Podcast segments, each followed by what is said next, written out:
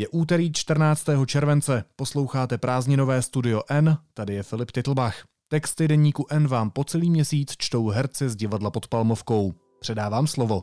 Zdraví vás Ivana Vojtilová. Dnes o tom, co na prezidenta Trumpa prozrazuje nová kniha a o tom, že Miroslav Kalousek ustupuje do pozadí.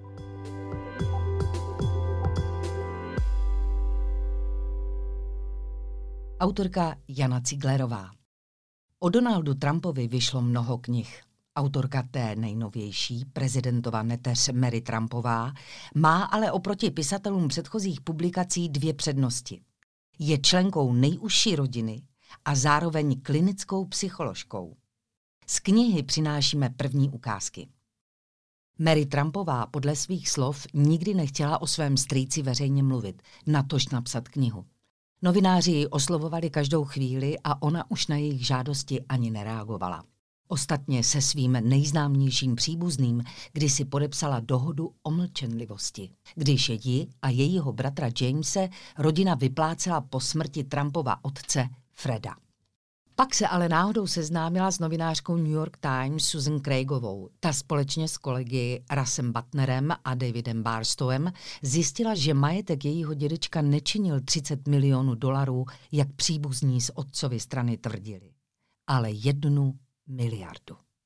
Když nás podvedli, naše dohoda neplatí, řekla si Mary Trumpová a začala psát o strýci knihu. Ta nese název Příliš mnoho a nikdy dost a neb, jak má rodina stvořila nejnebezpečnějšího muže na světě. Kniha vychází tento týden a některá americká média už z ní zveřejnila ukázky.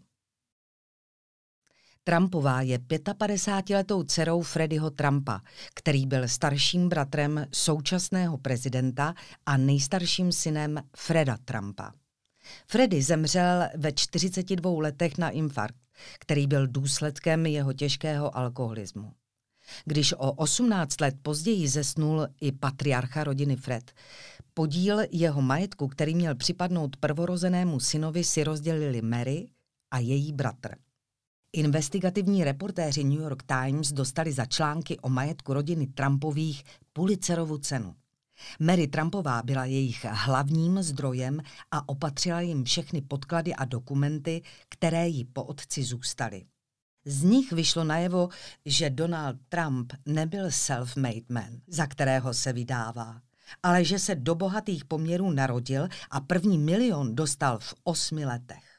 Nebo že Trumpovi připravili stát o miliony na daních tím, že podhodnocovali svůj majetek. Podobně, jak to pak učinili vůči Mary Trumpové a jejímu bratrovi. Bohatství dávali Trumpovi okázale najevo – v soukromí ale podle tvrzení neteřiny knihy byly škudlilové. Trumpová například popisuje, jak prvním dárkem, který od nich dostala, byla třídílná sada spodního prádla z obchodního domu Bloomingdales, který lze přirovnat, řekněme, pražské kotvě. Bratr dostal pěkný kožený diář a trochu mě zarazilo, že ty dárky jsou poněkud nevyrovnané. Až do chvíle, než jsme zjistili, že diář je dva roky starý, píše Trumpová v knize. Co to máš? Zeptal se prý jednou neteře Streets Donald, když rozbalovala zvláštní pozlacenou botu. To je dárek od tebe, dal si mi ho k Vánocům, odpověděla mu Mary. Trumpovi také údajně věnovali kaviárový set. Bylo tam vše, jen chyběla sklenice s kaviárem, kterou někdo předtím z balení vyndal. Kniha popisuje Trumpa jako narušeného muže se závažnými osobnostními poruchami, jehož hlubokou a nevědomou snahou je zavděčit se svému už zemřelému otci Fredovi, který mu prý nikdy neprojevil dost lásky. Fred Trump podle své vnučky považoval vřelost za ostudnou a slabost za nepřijatelnou. Syny učil, že musí být silní za každou cenu, že lhaní je v pořádku a přiznání chyby a omlouvání se je známkou slabosti. Píše Trumpová a přidává dědečkovo heslo, které často opakoval. V životě může být jen jeden vítěz. Ti ostatní jsou poraženi. Donald Trump nikdy podle své neteře neměl problém lhát nebo podvádět. Propodváděl se až na vrchol, píše. Už na střední škole za něj prý jeho sestra Marian dělala úkoly a když měl složit přijímací zkoušku na prestižní Wortonovu školu při Pensylvánské univerzitě, najal si chytřejšího studenta, aby je udělal za něj. Dotyčným byl podle knihy Joe Shapiro, kterému prý Donald štědře za přijímačky zaplatil a na podvod se nikdy nepřišlo. To však ve středu popřela vdova po Shapirovi bývalá tenistka Pem Schreiverová. Je to absurdní. Můj muž byl poctivý člověk, tohle je na něj příliš velký podvod, řekla britskému bulváru Daily Mail. Navíc se podle ní oba muži, kteří byli přáteli až do Šapirovy smrti v roce 1999, potkali právě až na Wortonově škole. Zajímavá je i role prezidentovy sestry Marian. Ta minulý rok musela předčasně odejít do důchodu z postu federální soudkyně, protože se ukázalo, že byla zapletena do rodinných transakcí, kterými se Trumpovi vyhýbali placení daní. Marian v knize tvrdí, že jí Donald nechal podepsat v mládí dokumenty, o nichž netušila, co jsou zač. Bratra označila za klauna, který neměl šanci ve volbách vyhrát, což prý věděl i on sám. Vždyť má za sebou pět bankrotů, podotkla. Pozastavila se také nad tím, že její bratr má takovou podporu zrovna od evangelikálů. Nezbláznili se? Vždyť Donald šel do kostela jen tehdy, když tam byla televize. Nemá žádnou morálku, žádnou. Cituje jí kniha. Další prezidentův sourozenec, nejmladší z Fredových synů Robert, vedl právní tažení ve snaze vydání knihy zabránit. Soud mu nejdříve vyhověl. Dalším rozhodnutím se ale přiklonil na stranu Mary Trumpové. Poté soudci opět knihu vydat zakázali a nejnověji se usnesli, že ji omezovat nemohou. I samotný prezident argumentoval, že jeho neteř je přes 20 let smluvně zavázaná k mlčenlivosti a pokud knihu vydá, bude muset vrátit vyplacené peníze, což Trumpová popírá. Mluvčí Bílého domu Kaylee McEnanyová o knize řekla, že ji nečetla, ale že je plná lží. Jediné, co zatím právní tahanice o vydání knihy zmohly, je uspíšení jejího vydání. Na pultech bude o dva týdny dříve proti původnímu termínu. Jak to, že Donald neskončil zlomený jako jeho starší bratr Freddy? Mary to vysvětluje tím, že Donaldova povaha víc vyhovovala úmyslům jeho otce. Tak se chovají sociopaté. Zmanipulují si druhé tak, aby vyhovovali jejich potřebám – nemilosrdně a efektivně, s žádnou tolerancí pro odklon nebo odpor. Fred zlomil Donalda také. Avšak ne odklizením, jako Freddyho, ale tím, že mu znemožnil vytvořit si kompletní spektrum lidských emocí. Tvrdí Trumpová v knize. Otec prý Trumpovi omezil přístup k vlastním emocím. Spoustu z nich označil za nepřípustné a tím pokroutil jeho vlastní vnímání světa a narušil jeho schopnost v něm žít, analyzuje Trumpová. Její strýc má podle ní psychologii tříletého dítěte, které se snaží o pozornost, lásku a potvrzení od otce, jenž už ale nežije.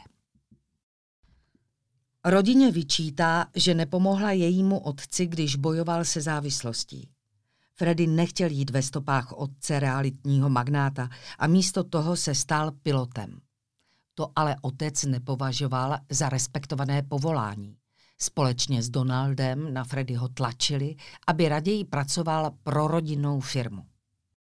Prezident toho později litoval, jak sám loni řekl v osobně laděném rozhovoru s deníkem Washington Post. Trump je abstinent a jako hlavní důvod uvádí právě to, že na závislost na alkoholu zemřel jeho starší bratr. Tomu ale podle tvrzení neteře nikdy nepomohl a naopak se vůči němu v posledních dnech jeho života zachoval krutě. Autorka zmiňuje, že si její otec týden stěžoval na problémy se srdcem, ale rodina mu nijak nepomohla. Když se Fred do nemocnice nakonec dostal, už ho prý nešlo zachránit. Umíral a zemřel sám. Donald ho tam ani nenavštívil. Šel místo toho do kina. Tvrdí Mary, které v té době bylo 14 let. Donald, veden mým dědečkem a v tiché spolupráci se svými sourozenci, zničil mého otce. Vysvětluje Mary Trumpová důvody, proč se rozhodla knihu napsat. Nedovolím, aby ještě zničil moji zemi. A nyní druhé téma. Autorka Hanka Mazancová. Současná opozice v Miroslavu Kalouskovi, který nebude příští rok kandidovat do sněmovny, ztratí výraznou tvář a silného rétora. Shodují se politologové oslovení deníkem N. Mají však pochybnosti o tom, že by takto polarizující osobnost mohla v zákulisí dojednávat spolupráci mezi oponenty Andreje Babiše. Podle nich je také otázkou, jak dlouho chce Kalousek v ústraní zůstat. Šéf poslaneckého klubu TOP 09 v neděli v České televizi oznámil. V příštích volbách do poslanecké sněmovny nemám žádné politické ambice. Mám obrovskou ambici, aby se tady vytvořil jasný projekt, který může uspět ve volbách, který tady může změnit situaci. Oznámil tak, že se příští rok nebude o křeslo v dolní komoře ucházet.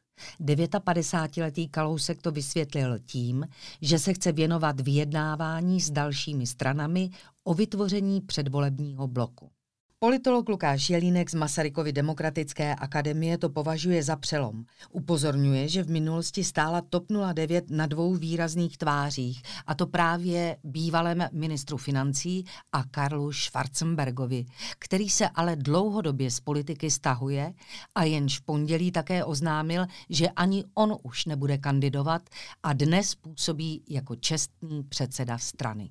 Ústup Miroslava Kalouska bude znamenat překrytí jedné generace druhou a je otázka, jestli to nová nastupující generace v topce zvládne. Kalousek sice provokoval členy a sympatizanty ostatních politických stran, ale pro ty, kteří TOP 09 volili nebo s ní sympatizovali, byl značkou, značkou, která táhla, myslí si Jelínek. Podle něj je otázkou, na jakou značku bude strana pod vedením Markety Pekarové Adamové táhnout nyní.